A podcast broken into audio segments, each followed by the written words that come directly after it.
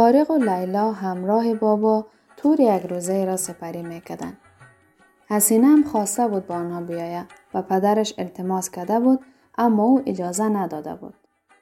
این سفر کوتاه پیشنهاد بابا بود و با وجودی که حقوقش برای او اجازه کارا را نمی‌داد راننده ای را برای یک روز کامل استخدام کرده بود. بابا در مورد این سفر هیچ توضیحی به لیلا نداده بود. جزی که گفته بود برای آموزش او مفید خواد بود. از ساعت پنج صبح را افتاده بودند. از پنجره سمت لیلا مناظر متنوعی از قله های پوشیده از برف تا بیابان ها و دره های باریک و عمیق و سنگ های آفتاب خورده به چشم می‌خورد. آنها در مسیرشان خانه های گلی با سقف های پوشالی و زمین هایی که گندم های دسته شده گله گله روی آنها دیده می‌شد را پشت سر گذاشته بودند. و در جای جای دشت های پرگرد و غبار لیلا چادرهای سیاه اشایر کشنشین، تانک های سوخته روزها و لاشه های بالگرد های سقوط کرده را می‌دید. لیلا با خود میاندیشید پس افغانستان احمد و نور همی بود است. در هر صورت جنگ ها دهی دشت ها روی می‌داد نه در کابل. کابل کما بیش در آرامش کامل بود.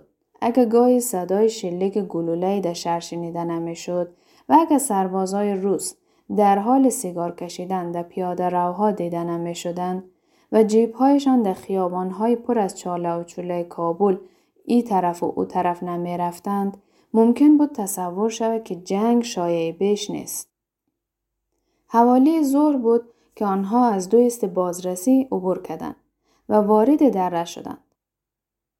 بابا به لیلا گفته بود خود را به آن طرف صندلی بکشه تا بتاند در دوردست ها چیزهایی که به ظاهر دیوارهای باستانی سرخ و آفتاب خورده ای بودند ببینم.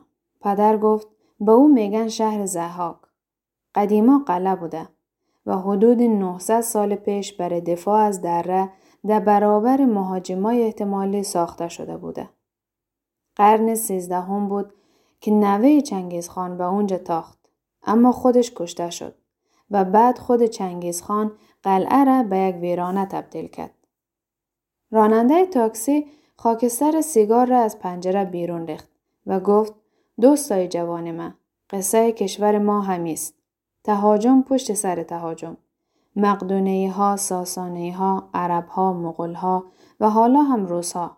اما ما هم مثل همو دیوارهاییم. نیمه مخروبه و نازیبا اما هنوز استوار و پابرجا. درسته برادر؟ بابا گفت همی که گفتی.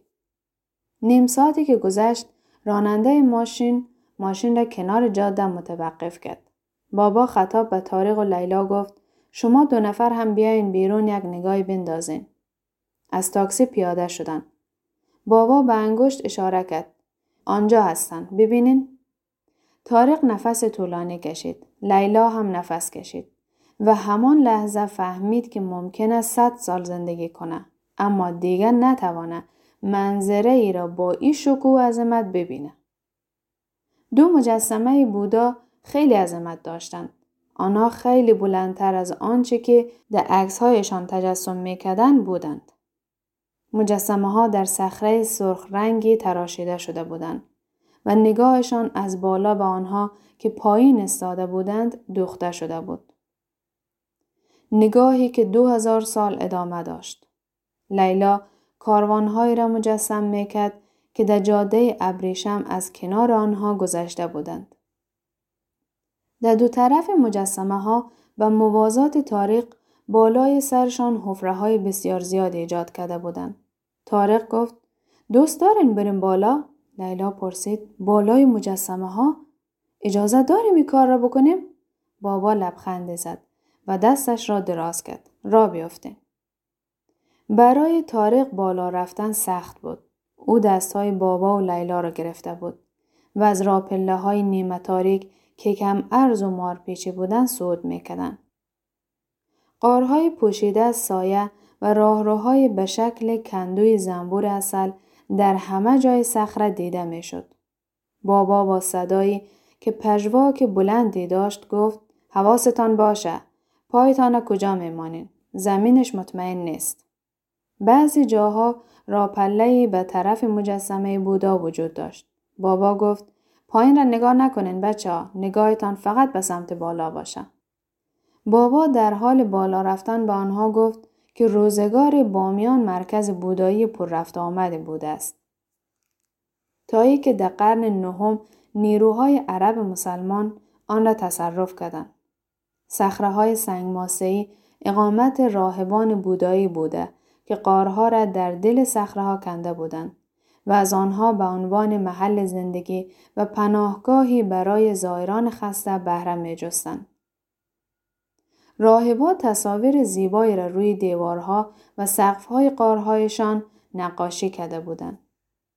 بابا گفت یک موقع پنج هزار تا راهب دنیا گریز توی قارها روزگار می گذراندن.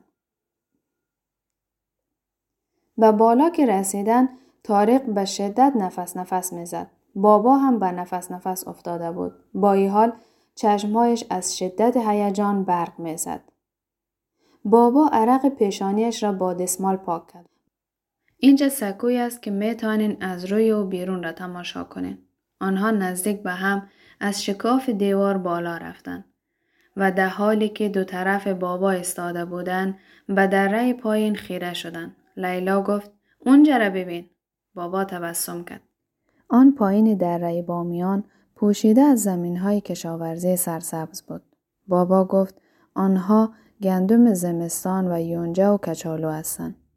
کشزارها را با درختان سپیدار از هم جدا کرده بودند و نرهای آبیاری هم زمینها را به شکل متقاطع نشان می‌داد. و کنار گودالهای کوچک نرها های کوچک زنهایی که به طرف جلو خم شده بودند و توی نهر لباس می شستن دیده می شد. بابا شالزارها و گندمزارهایی را که های شیبدار را پوشانده بودند با آنها نشان داد. فصل پاییز بود و لیلا آدمهایی را با پیراهنهای روشن می‌دید که محصولاتشان را برای خوش کردن روی پشت های گلی خانه هایشان پهن می‌کردند. در دو طرف جاده اصلی که به سوی شهر ادامه داشت درختان سپیدار دیده می‌شد و در هر سو می‌شد که دکانهای کوچک و قهوه خانه ها و سلمانی های کنار خیابانی را مشاهده کرد. لیلا پشت روستا و رودخانه و نهر تپه های خالی و خاکی قهوه رنگی را دید و در آن سوی آنها مثل همه جاهای دیگه افغانستان کوههای برف گرفته هندوکش دیده می‌شد. آسمان در همه جا صاف و خالی از ابر بود. لیلا نفسی کشید و گفت عجب سکوتی. او می توانست گسفندها و اسبها را ببینه اما صدای بابا و شیهه آنها را نمی شنید. بابا گفت این چیزیه که همیشه از اینجا به یاد دارم. سکوت و آرامش. می‌خواستم شما دو نفر هم ای را تجربه کنین. در ضمن می‌خواستم میراث کشورتان را ببینین و با گذشته با عظمت او آشنا شوین. می‌دانین بعضی چیزها هستند که من میتانم به شما یاد بتون. بعضی چیزها را هم کتاب های از کتاب ها یاد می‌گیرین. اما چیزهایی هستند که فقط باید آنها را ببینین و احساس کنین. تارق گفت نگاه کو. شاهینی را دیدن که بالای دهکده چرخ می‌زد. لیلا پرسید تا حال مادر را اینجا آوردی؟ پیش از به دنیا آمدن پسرها بارها بعدش هم آوردمش. او موقع مادرت ماجراجو بود و خیلی بانشات و سرزنده. او سرزنده ترین آدمی بود که در تمام عمرم دیده بودم. با یادآوری و خاطرات تبسمی بر لبهای پدر نشست. او ادامه داد. لیلا قسم می‌خورم به خاطر همو خنده هایش بود که همراهش ازدواج کردم. به خاطر او خنده هایی که آدم را از جا می‌کند. هیچ نمی‌شد مقایمت کنی. موجی از مهر و محبت وجود لیلا را در بر گرفت. لیلا از آن روز به بعد بابا را همیشه ده همو حال به یاد می آورد. ده حال یادآوری خاطره مادر. آرنج هایش روی سنگ تکیه, سنگ تکیه داده بود. و دستهایش را که زیر چانهش ستون کرده بود. موهایش در باد شناور بود و چشمهایش در برابر نور آفتاب چین برداشته بود. داند و داند خدایم چو مرغی نیم بسمیل می تپیدم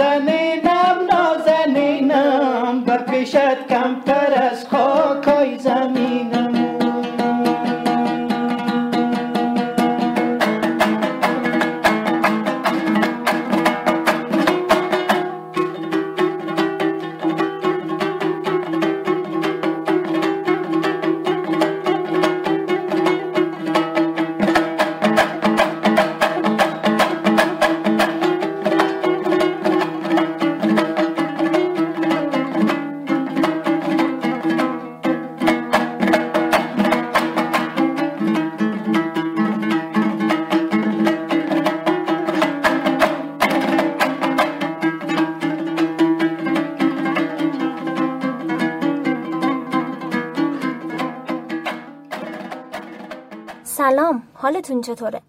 قسمتی از کتاب هزار خورشید با شکوه نوشته آقای خالد حسینی و با صدای خانم جواهر رو شنیدیم و احتمالا می‌دونید که توی این قسمت درباره بوتهای بودا که یه جورایی سند هویت بامیان هم به شمار میان قرار حرف بزنیم. تو زل شمالی دره بامیان در دل صخره دیوار مانندی به طول صدها متر مجموعی از آثار شگفتی خلق شدن. مهمترین آثار دو مجسمه قول پیکرین که یکی 35 متر و دیگری 53 متر ارتفاع داره. اگرچه این مجسمه ها فعلا نیستن و ایواناشون خالیه اما بیش از 16 قرن درون این ایوان ها ایستاده بودن. حتی امروز کسی که به اون ایوان ها نگاه می‌کنه ناخداگاه وجود اون تندیس ها رو با تمام عظمتشون حس می‌کنه این دوتا تندیس پیکره های بودا بودند که تو اصل سلاطین کوشانی که به آین بودیسم هم گرایش داشتن تراشیده شدن. اول تندیس کوچک و بعد تندیس بزرگ با کیفیت بهتری خلق شد. در اینکه این تندیس ها چه وقت و به دست چه کسی ساخته شدن اطلاعات دقیقی تو دست نیست. محققان بر اساس حدس و گمان هر کدوم تاریخ خاصی رو برای ساخت اونها تعیین کردند. احمد علی کهزاد مترجم کتاب آثار عتیقه بامیان با توجه به حدس و گمانهای موسی و فوشه رئیس هیئت باستانشناسی فرانسه تو افغانستان نتیجه می‌گیره که زمان ساخت این مجسمه ها احتمالا قرون سوم و چهارم میلادی بوده. ساخت هر کدوم 100 سال به طول انجامیده. با توجه به ابعاد بزرگ این تندیس ها و امکانات ابتدایی اون دوره اگه نگیمی غم قطعا زمان زیادی رو در بر گرفته. این مجسمه ها بودا رو نشون میدن که با آرامش مطلق داخل ایوانی ایستادن و دستاشو به علامت نیایش بالا گرفته. در تعریف آمیانه اونها دو بوت نر و ماده هستن. بوت بزرگ نر و سلسال نام داره و بوت کوچک ماده است و شمامه. هر دو تندیس به بالای سر خودشون راه دارن. راه تندیس کوچیک از کنار ایوان با پلکان مارپیچ به شکل تونلی تو دل کوه کنده شده و تو فاصله های معین دریچه هایی به داخل ایوان داره که هم نور می‌گیرن و هم امکان دیدن بوت رو تو ارتفاعات مختلف به بیننده میدن. این پلکان در مسیر خود به بالکن های راه داره که از اونها می‌تونیم شهر بامیان رو مثل کف دست ببینیم. در کنار این بالکن ها اتاقهایی هست که احتمالا نیایشگاه راهبان ارشد بوده. انتهای این پلکان به دالانی که از پشت سر تندیس میگذره ختم میشه. این دالان که شعاع ایوان رو دور زده به دریچه های مجهزه که از اونها می‌تونیم هم چهره بوتا از نزدیکتر اینجا ببینیم و هم تمام قامت اون از بالا مشاهده کنیم. در کنار این تندیس ها تو ارتفاعات مختلف سموچ ها یا قارهای دستکنی وجود دارند که با مهارت تمام کنده شدن. بعضی از این سموچ ها چارگوش و مستطیل و بعضیاشون دایر شکلن. بعضی سقف های مسطح دارند و بعضی دیگر گنبدی اکثر این سموچ ها بر دیوارهاشون تزئینات فوق‌العاده‌ای داشتند. این تزئینات شامل نقوش برجسته، نقاشی های رنگی و مجسمه های کوچیک بودند. سموچ هایی که دارای سقف گنبدی هستند نقش و نگارهای زیبایی چه کندکاری و چه نقاشی بر سقف داشتن که فعلا چیزی از اونها باقی نمونده. تمام این سموچ ها سکوهایی داشتن که محل نشستن و عبادت راهبان بوده. بعضی از این سموچ ها که تو اطراف بوت بزرگ هستن به حدی بزرگن که باید به اونها تالار گفت. احتمالا این تالارها محلی برای تعلیم و تدریس یا اجرای مراسم جمعی بودند. در صدر این تالارها سکوها و تاخچه هایی که جایگاه راهب بزرگ یا معلم بوده. سقف یکی از این سموچ ها که نزدیک بود بزرگه به طرز زیبایی گچبری شده. متاسفانه به خاطر برف و بارانی که داخل این سموچ ها راه پیدا کرده قسمت های خیلی زیادی از این گچبری زیبا فرو ریخته. سموچ هایی که از تندیس ها دورند و محل بود و باش راهبان عادی بودند زرافت و نفاست سموچ های نزدیک تندیس ها را ندارن.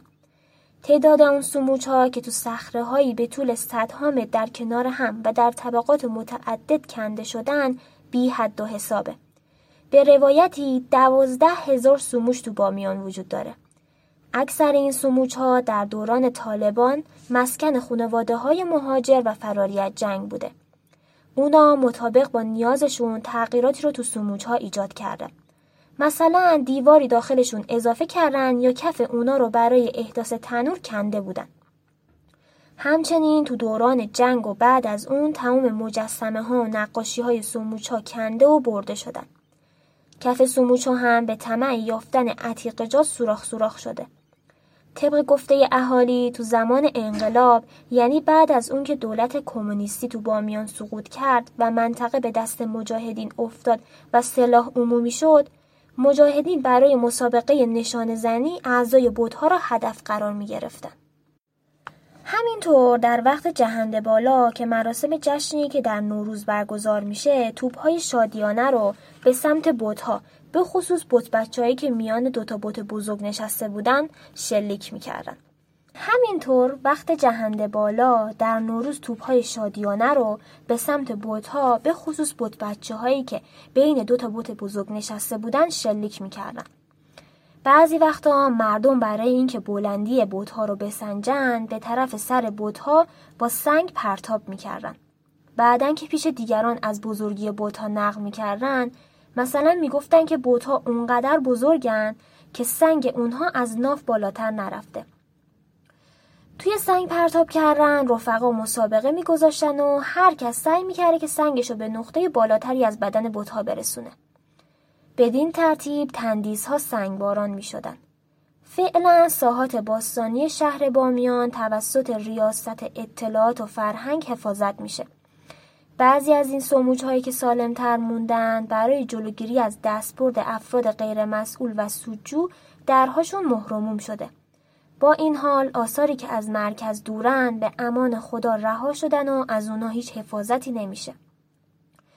تو نوامبر سال 2008 میلادی باستانشناس افغانی زمریالی ترزی در جریان کاوش های خود یه مجسمه خوابیده به طول 19 متر رو پیدا کرد که تا آن روز ناشناخته بود. اون همچنین سعی داره که مجسمه خوابیده 300 متری رو که هیوان تسانگ زائر چینی تو سفرنامه خود از اون یاد کرده پیدا کنه.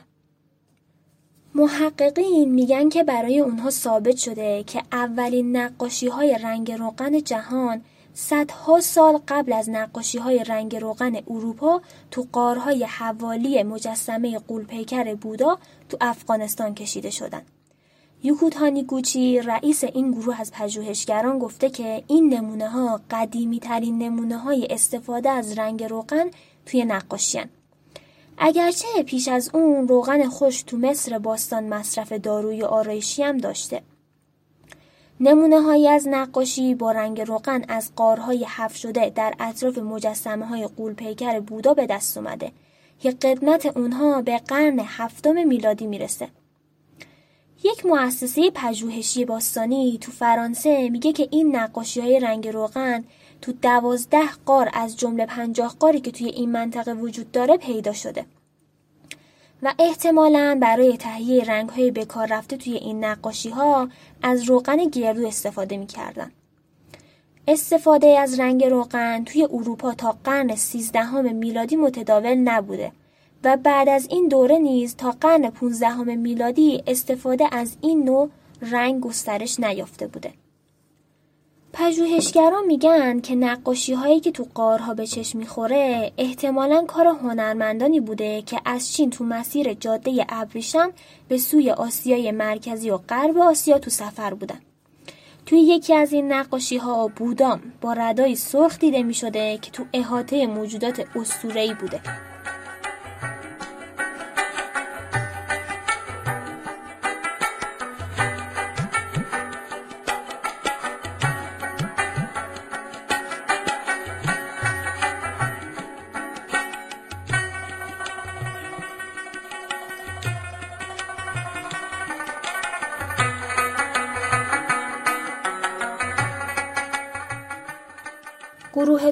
طالبان که تو دهه آخر قرن بیستم زمام قدرت رو تو افغانستان در اختیار داشتن این مجسمه ها رو به زور ده تن مواد منفجره نابود کردن.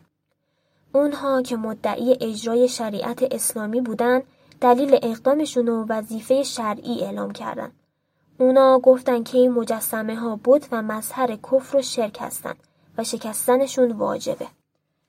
این دلیل از سوی هیچ نهاد دینی دیگه تایید نشد چون که این مجسمه پرستش نمی شدن تا به اونها عنوان بوت اطلاق بشه و از نظر دینی مطرود و نابود شدنی باشند.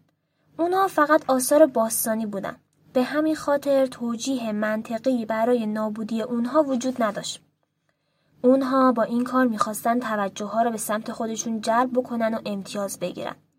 اما اعتقاد غالب اینه که طالبان با این کار به جنگ فرهنگ و تاریخ این مردم رفتن و هدفشون نابودی هویت مردم افغانستان بوده. بعد از اعلام تسلیم طالبان مقامات و دولتهای زیادی با اونها تماس گرفتن و سعی کردن اونا رو از این کار منصرف بکنن. خوبه که سخن وحید مجده رو که عضو کمیسیون حفاظت از میراث فرهنگی افغانستان در زمان طالبان و از مقامات وزارت خارجه این گروه بود بخونیم. تو تاریخ 26 فوریه سال 2001 میلادی شورای رهبری شورای علما و دیوان عالی طالبان به پیروی از فرمان ملا محمد عمر رهبر این گروه دستور تخریب تمام آثاری رو که به تعبیر اونها غیر اسلامی بود صادر کرد. کوفی عنان دبیر کل سازمان ملل متحد با فرستادن نماینده خاص خود به کابل و قندهار از سران طالبان خواست تا از تخریب این آثار صرف نظر کنند. دبیر کل یونسکو، سازمان علمی، فرهنگی و آموزشی ملل متحد از سازمان کنفرانس اسلامی درخواست کرد که طالبان رو متقاعد کنند که از این تصمیم خودشون منصرف بشن.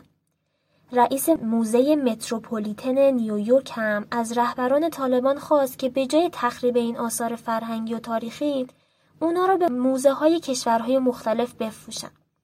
همچنین علاقمندان و پیروان آین بودایی تو چند شهر آسیایی در اعتراض به این تصمیم طالبان دست به تظاهرات زدند. اما این فشارها تأثیری بر عزم طالبان برای تخریب آثار و داشته های تاریخی و فرهنگی افغانستان نذاشت. در حالی که رایزنی های جهانی برای متقاعد کردن اونها به صرف نظر کردن از این اقدام ادامه داشت از نقاط مختلف افغانستان توپ، تانگ، مسلسل و مواد منفجره به بامیان شهر مجسمه های تاریخی بودا منتقل می شد. سرانجام در روز نهم مارچ سال 2001 میلادی بعد از برگزاری نماز جمعه نیروهای طالبان به روی مجسمه های بودا آتش گشودند و دو شبانه روز به این کار ادامه دادند. تا در شامگاه 11 مارچ از سلسال و شمامه 1600 ساله تنها دو حفره به ارتفاع 53 و 35 متر در دامنه هندوکش مرکزی افغانستان باقی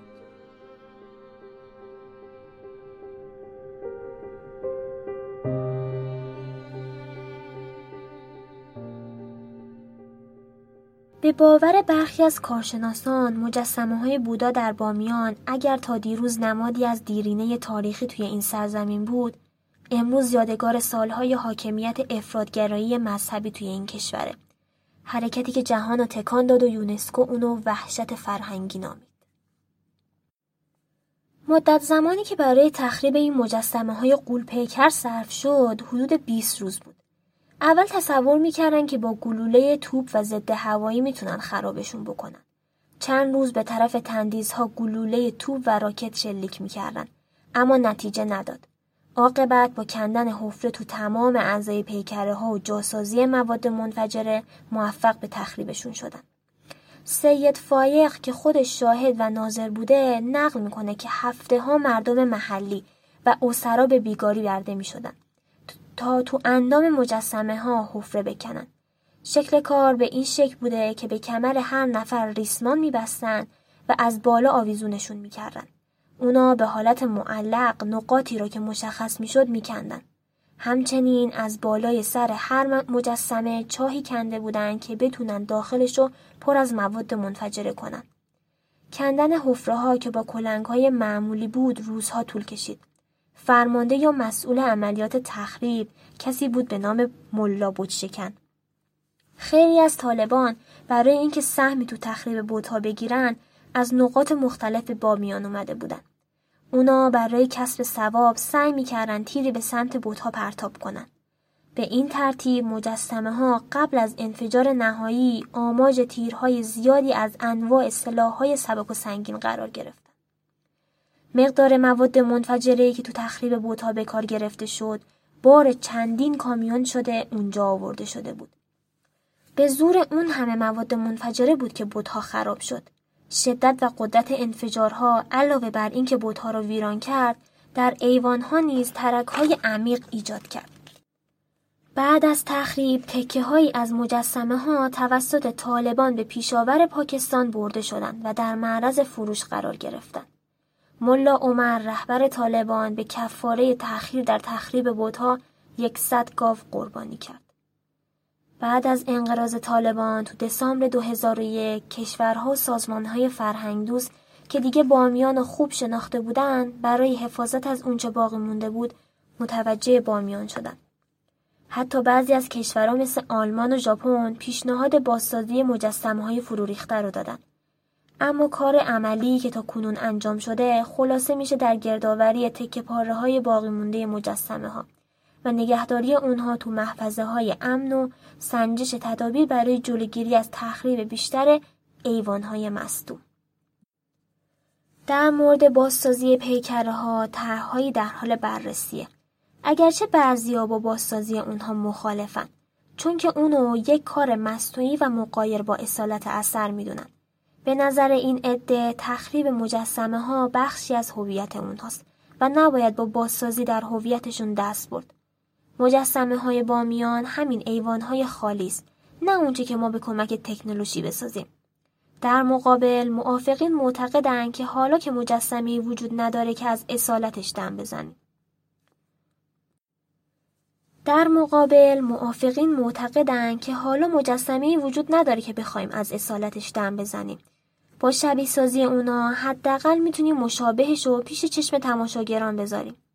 در نهایت گویا تصمیم بر این شده که هر دو نظریه رو لحاظ کرده یکی از مجسمه ها رو بازسازی بکنن و دیگری رو به همون حالت بگذارن.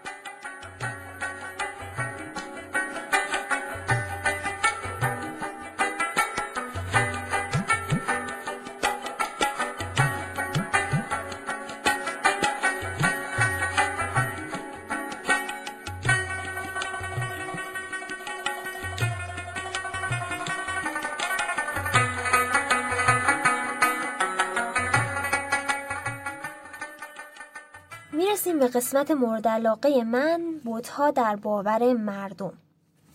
در مورد بودهای بامیان افسانه های زیادی نقل میشه. بعضیا اونا رو آدم و حوا می‌دونن. بعضیا اونها رو زن و شوهری می‌دونن که بر بامیان حکومت می‌کردن. بوت کوچک دره ککرک رو هم بچه اونها می‌دونن که اول با پدر و مادرش یه جا زندگی می‌کرده اما به دلایلی قهر کرده و رفته تو دره ککرک اقامت گزیده. درباره بوت بچه میگن که بالای سرش تلسمات بوده. هر کس بالای سر بوت می‌رفته سرش دور میخورده و پایین میافتاده. در اینکه این بوتها کی و چگونه ساخته شدن باورهای زیادی وجود داره. بعضیا زمان ساختش رو برمیگردونن به طوفان نوح. طبق این باور وقتی طوفان نوح رخ میده تمام زمین زیر آب میره. فقط کشتی نوح روی آب باقی میمونه و فردی بلند قامتی به نام اوجبن اونوق اگر درست بگم اون به اندازه بلند قامت بوده که ماهی ها را از دریا می‌گرفته و پیش خورشید کباب می‌کرده و میخورده. در وقت طوفان نو که تمام کوههای بلند زیر آب رفته بودن آب فقط تا, زان... تا زانوی اوجب رسیده بوده. بعد از طوفان مردم با استفاده از نم زمین بودهای بامیان را در دل کوه تراشیدن. اونا بودها رو به اندازه قد خودشون ساختن. طبق این باور مردم اون زمان به اندازه همین بودها بزرگ بودن. افسانه دیگه میگه که فقط کسی که این بودها رو تراشیده به اندازه این بودها بزرگ بوده. اون خونش تو سمنگان بوده و هر روز صبح پیاده به بامیان میومده و شب برمیگشته. بعضیا حتی میگن اون از این بود هم بزرگتر بوده به طوری که وقت کار بود تراشی زانو می‌زده. طبق افسانه دیگه ای در زمانهای قدیم دره بامیان پر آب بوده تا اینکه آب از جای رخنه پیدا می‌کنه و کم میشه.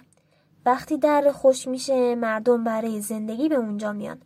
وقتی اونها میان هنوز زمین و تپه ها نم داشتن. اونا به راحتی صخره ها رو که توده هایی از گل و شم بودن می‌کنن و برای خودشون خونه درست می‌کنن. سموچ هایی که امروز تو بامیان و دره های اطراف وجود داره کار همون هاست. میگن مراحل کندن بودها به این شکل بوده که از بالا شروع کرد و به طرف پایین اومدن. چون اون زمان امکانات چوب بست به اندازه وجود نشد نداشته که از پایین کار رو شروع بکنن. کسایی که این بودها رو ساختن به نظر راویان این افسانه کافر بودن. اونا این بودها رو خدایان خودشون می‌دونستن و از هیچ گونه بزل و بخششی در راه اونها دریغ نمی‌کردن. اونا با گرانبهاترین جواهرات از قبیل طلا و یاقوت و زمرد آرایش می شدن.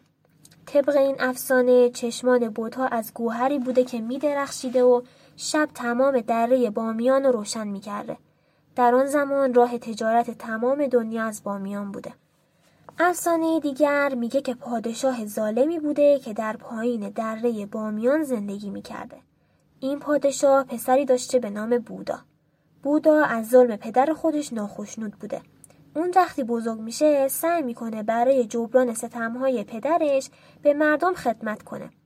آن زمان تگاب فعلی بامیان سراسر پوشیده از جنگل و بیشه و پر از جانوران وحشی بوده. درختان به حدی بزرگ و کهنسال بودن که میان تنه هر یک از اونها یه خونواده می‌تونسته زندگی کنه. و به حدی جانوران درنده داشته که کسی از ترسشون از تگاب بامیان گذر نمی‌تونسته. بودا با همکاری مردم درختها را قطع می‌کنه و حیوانات درنده رو فراری میده و برای سکونت سموچ رو حف می‌کنه. مردم که تو اطراف پراکنده بودن اونجا گرده هم میان و در سایه امنیت و عدالت بودا زندگی راحتی رو آغاز می‌کنن. در زمان بودا شهر بامیان رونق خیلی زیادی می‌گیره و یکی از شهرهای مشهور دنیا میشه. بعد از مرگ بودا مردم برای قدردانی از خدمات اون مجسمش رو در ادوار مختلف زندگیش یعنی کودکی، جوانی، میانسالی و مرگ درست می‌کنن. سه مجسمه کوچیک دوران کودکی اونو نشون میدن. مجسمه ای که به ماده مشهوره در واقع ماده نیست. جوانی بوداست. مجسمه بزرگ میانسالی اوست و مجسمه ای که خوابیده و فعلا زیر خاکه مرگ اونو نشون میده. افسانه دیگری است که میگه در زمان قدیم اجدهایی تو بامیان بوده که هر روز چهل تا دختر رو میخورده. سرسار که پهلوان نامآوری بوده به جنگ اون اجدها میره و اونو می‌کشه. چون اون اجدها جادوگر بوده نیروی اهریمنیش سرسال و شمامه رو تبدیل به سنگ می‌کنه. همچنین نقل می‌کنن که بوت نر به طور مرتب نزد بوت ماده می‌رفته و با اون آمیزش می‌کرده و اون بوت بچه هایی که اطرافشون دیده میشن فرزندان اونها می‌باشن. یه افسانه دیگه میگه که سلسال اونقدر دراز بوده که وقتی داخل دره میستاده می‌تونسته علف و بوته سر کوه ها رو بکنه. حالا هم هزاره ها آدمی رو که خیلی قد بلند باشه از سلسال میگن. شمامه هم اونقدر بزرگ بوده که چهل عدد مش رو از شیر پستانهاش پر می‌کرده. میگن شمامه در قدیم مکشوف العوره بوده. اورتش از یاقوت سرخ ساخته شده بوده و از دور مثل زنی به نظر می رسیده که در حال زایمانه. ولی بوت نر اورتش پوشیده بوده. یک دست بوت بزرگ از چوب بوده و حرکت می کرده. وقتی راهب بزرگ می اومده مستخدمان دست چوبی سلسال را با ریسمان بالا می کشیدن. با این کار به نظر می رسیده که بت به احترام راهب دستشو بالا آورده. افسانه دیگری نیز وجود داره که از این بتها چهره دیگری ارائه میده. هدف این افسانه اینه که مجسمه ها را از شکل اجسام مورد پرستش خارج بکنه. بر اساس این افسانه این مجسمه ها نه برای پرستش بلکه برای بزرگداشت اشخاص بزرگواری ساخته شدن که نزد مردم ارج و قرب داشتن. به گفته راویان این افسانه سازندگان این مجسمه ها پرست نبودند بلکه مسلمان بودند ولی بزرگان خودشونو بت می‌گفتن.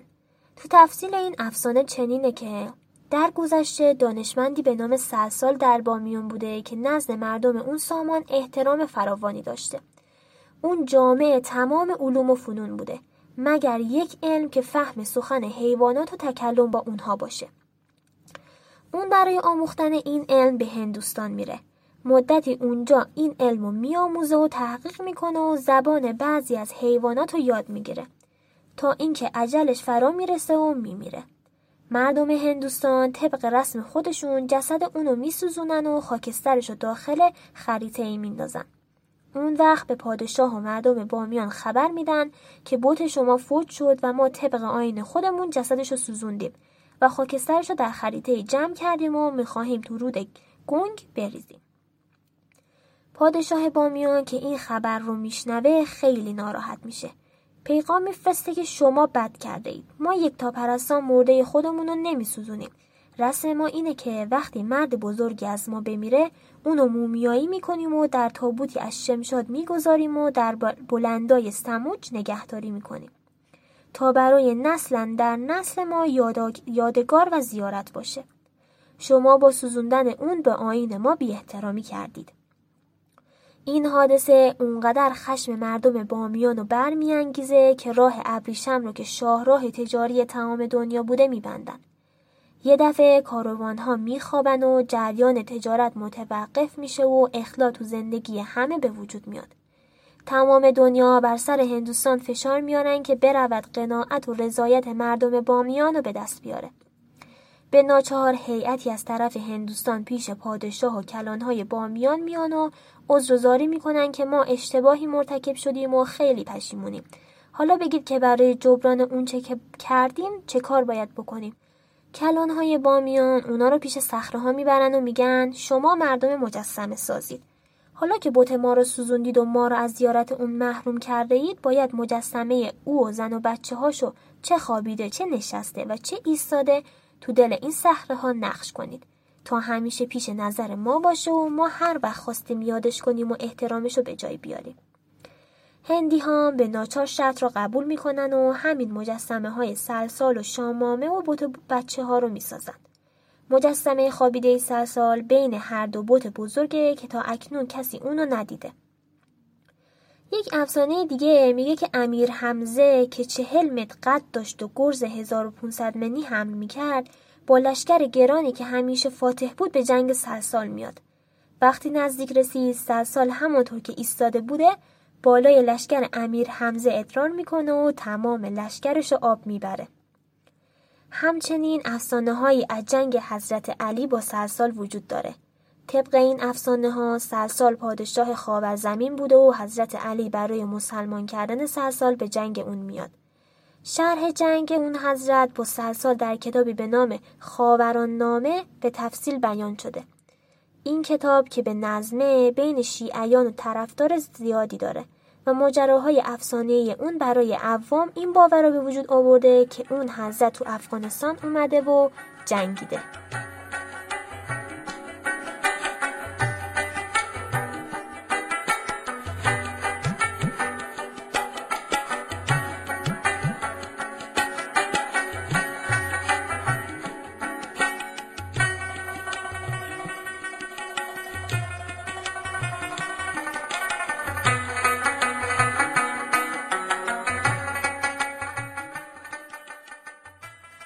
میشه که موضوع پادکست بودهای بامیان باشه و حرفی از افسانه عاشق و معشوق بودن سرسال شمامه نزنیم.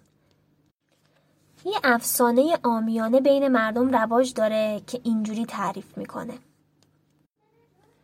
شمامه دختر شاه بربر بود و سلسال پسر شاه بسود.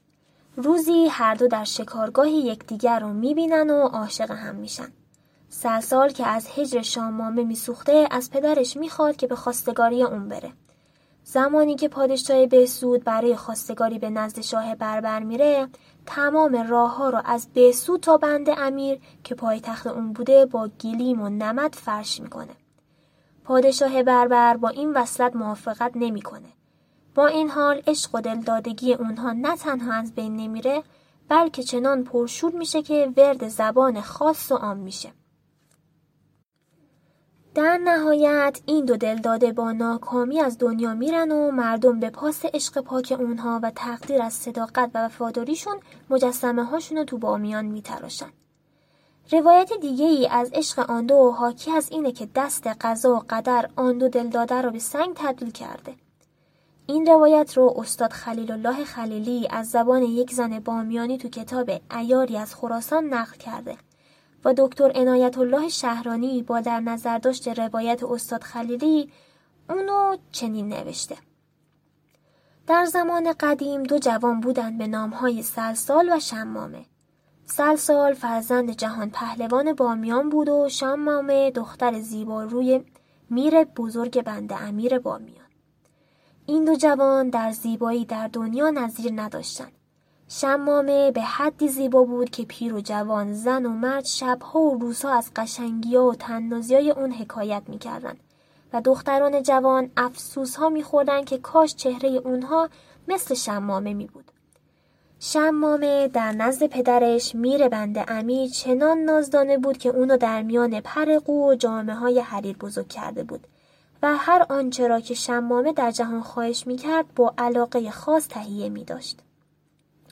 از طرف دیگر سرسال در میان مردم به خاطر نیرومندی و دلیری و غیرت ورد زبانها بود. در جمله جوانان بامیان کسی نبود که پشت اونو به زمین زنه. اون پهلوانی مثل رستم بود که همه فنون پهلوانی، تیرزنی، سوارکاری رو می‌دونست. از غذای روزگار روزی از روزها در یکی از جشنهای ملی بامیان چشم سرسال به شمامه میفته و از حال میره. وقتی که به هوش میاد یک دل نه بلکه صد هزار دل عاشق و دل باخته اون میشه. چنان شیدای زیبایی و مهروی شمامه میگرده که شب و روز در فکر سال اون میفته. آوازه دلدادگی اون به شمامه در سرتاسر سر بامیان ورد زبان ها میشه. سرانجام سلسال به پدرش میگه که می‌خواد به هر شکل که شده به شمامه ازدواج کنه. از جانب دیگر شمامه که در میان هفت پرده حریر با ناز و نعمت فراوان بزرگ شده بود و به گفته مردمان چنان زیبایی داشت که یک رخش چون آفتاب و رخ دیگرش مثل محتاب می درخشید چنان به سلسال دل داده بود که نه شب خواب داشت و نه روز آرام.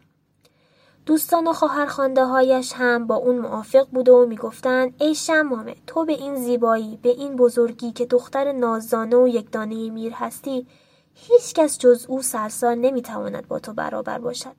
همان گونه که تو زیبا هستی و محبوب همگان می باشی، سلسال هم فرزند جهان پهلوان بامیان است و در پهلوانی و شجاعت کسی نمی‌تواند با او برابری نماید. می‌گویند دل به دل راه داره. همان عشقی را که سلسال در بابه شمامه داشت، شمامه هم از دل و جان عاشق سلسال شده بود. روزها سپری شد و ماهها پی هم گذشت. بالاخره سرسال طاقتش تاق شده و به فامیلش گفت که می‌خواد شمامه رو براش به زنی بگیره. شمامه هم خواستگارهای بیحسابی داشت. هر روز خواستگارها به خونه پدرش می اومدند و ولی میره بند امیر موضوع رو به تعویق میانداخت. در قدیم معمول بوده که شرایطی برای دامادها میگذاشتند خصوصا وقتی که پدر دختر چندان رضایتی نداشت شرایط خیلی مشکلی رو پیش می‌کرد چنان که میره بند امیر شرایط زیر رو برای سلسال پهلوان گذاشت. یک سلسال باید به دریا بندی اعمار نماید که دیگر در زراعت مردم بامیان خرابی رخ ندهد و آب در بند ذخیره گردد تا در وقتهای خوشسالی مردم آب داشته باشند. دو پلنگ های وحشی که از سالها به این طرف و موجب آزار مردم می شدن همه از بین برده شوند تا مردمان به دشت ها و کوه ها آزادانه گردش نمایند.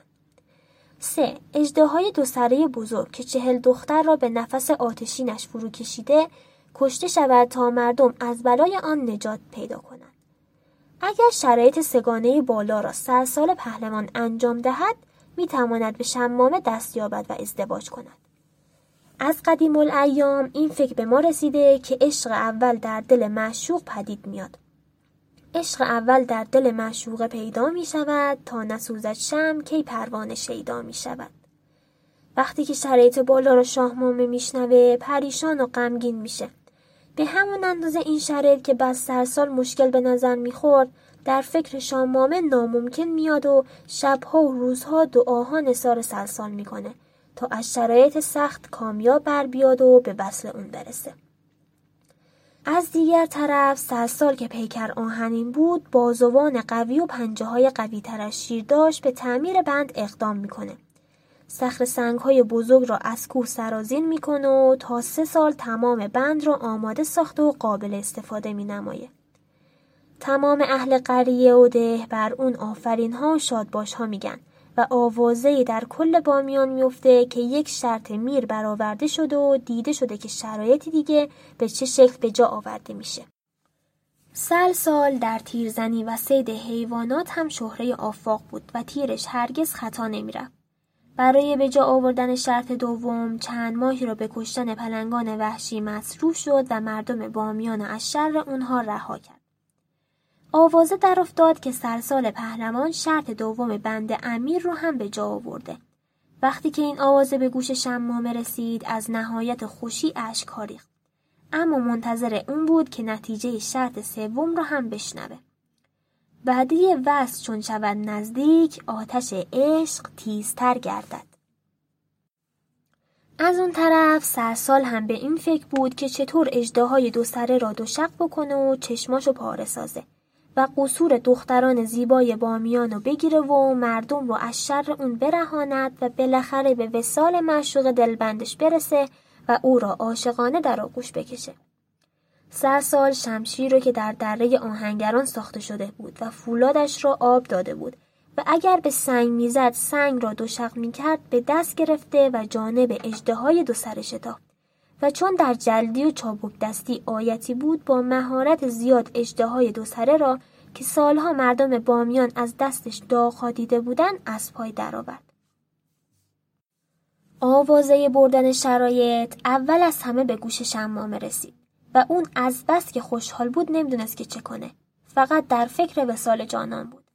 همچنان آوازه کامیابی سرسال در شهر و دیار بامیان پیچیده و هر جا داستان قهرمانیش ورد زبانها شده بود. سرسال گفت که روز عروسی از پوست اجده قصد شمامه را فرش بکنن و از پوست پننگ پوستینچه های زیبا بسازن و در روز عروسی هنر نمایی ها کنن. حالا زمانی رسیده که سرسال در میان مردم قرار دارد. شرایط میر را به درستی انجام داده و منتظره که عروسی برگزار بشه. اهل قریه و شهر نیز بی صبرانه منتظرند. دختران قشنگ و شوخوشنگ بامیان مصروف تهیه لباسهای سرخ و زردن. جوانان مصروف تیاری بزکشی. پهلوانان در فکر کشتیگیری. سیادان در فکر آوردن گوشهای لذیذ آهوان وحشی و پیران در فکر دیدن عروس و داماد و یادآوری جوانی. خلاصه هر کس منتظر اونه که این جشن عروسی رو از نزدیک تماشا کنه. مردم شهر به این فکر افتادن که دکانهای شهر و اطراف اون تزیین بکنن و یادگارهایی را به نام این دو جوان دلداده آباد بکنن. خداوند این دو دلداده را چنان محبوب ساخته بود که همه مردم بامیان سلسال را در حسن و اخلاق و نیکوکاری و شجاعت و مردانگی و صفات خوب می شناختن. همون جوری که شمامه را چه در زیبایی و چه در حسن اخلاق در قلب همشهریانش جای داشت.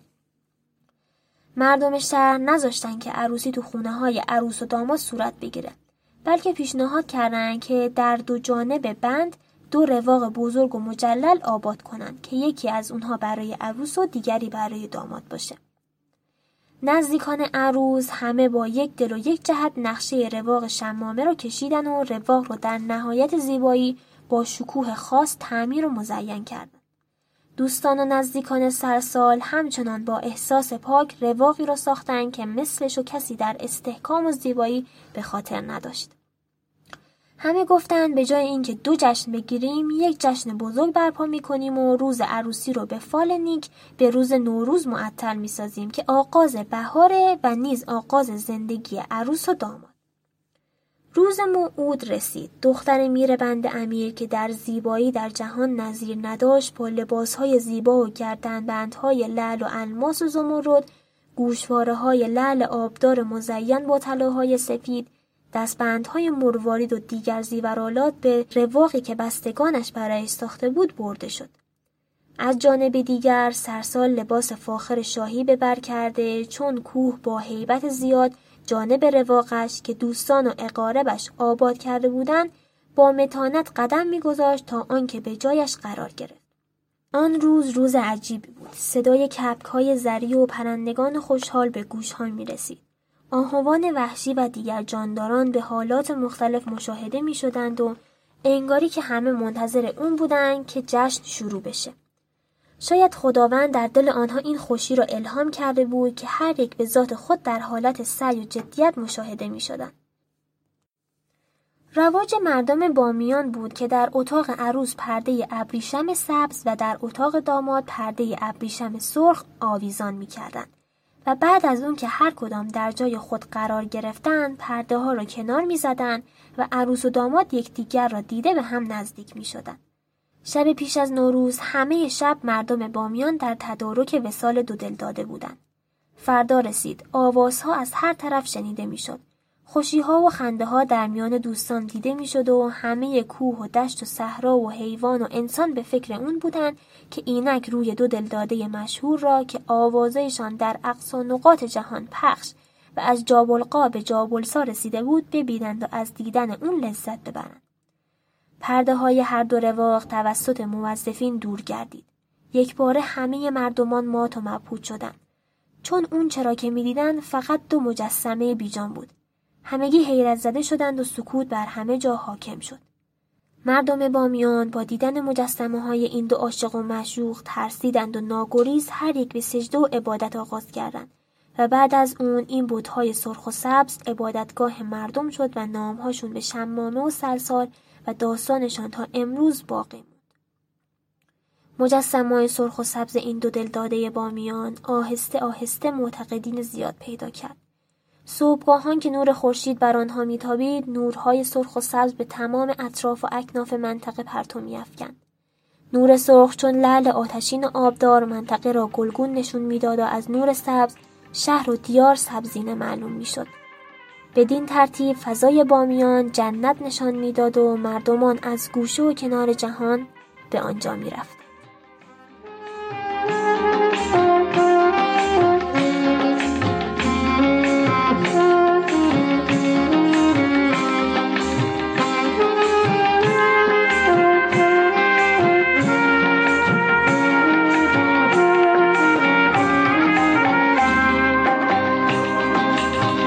دوستت دارم همیشه همیشه. عاشق تر از من کجا پیدا میشه؟ نمیشه نمیشه. کاکل تو برشه برشه. وقتی که کوتاه کنی زیبا میشه. همیشه همیشه. دوست دارم همیشه همیشه. عاشق تر از من کجا پیدا میشه؟ نمیشه نمیشه کل تو پریشه پریشه وقتی که کوتا کنی زیبا میشه. همیشه همیشه.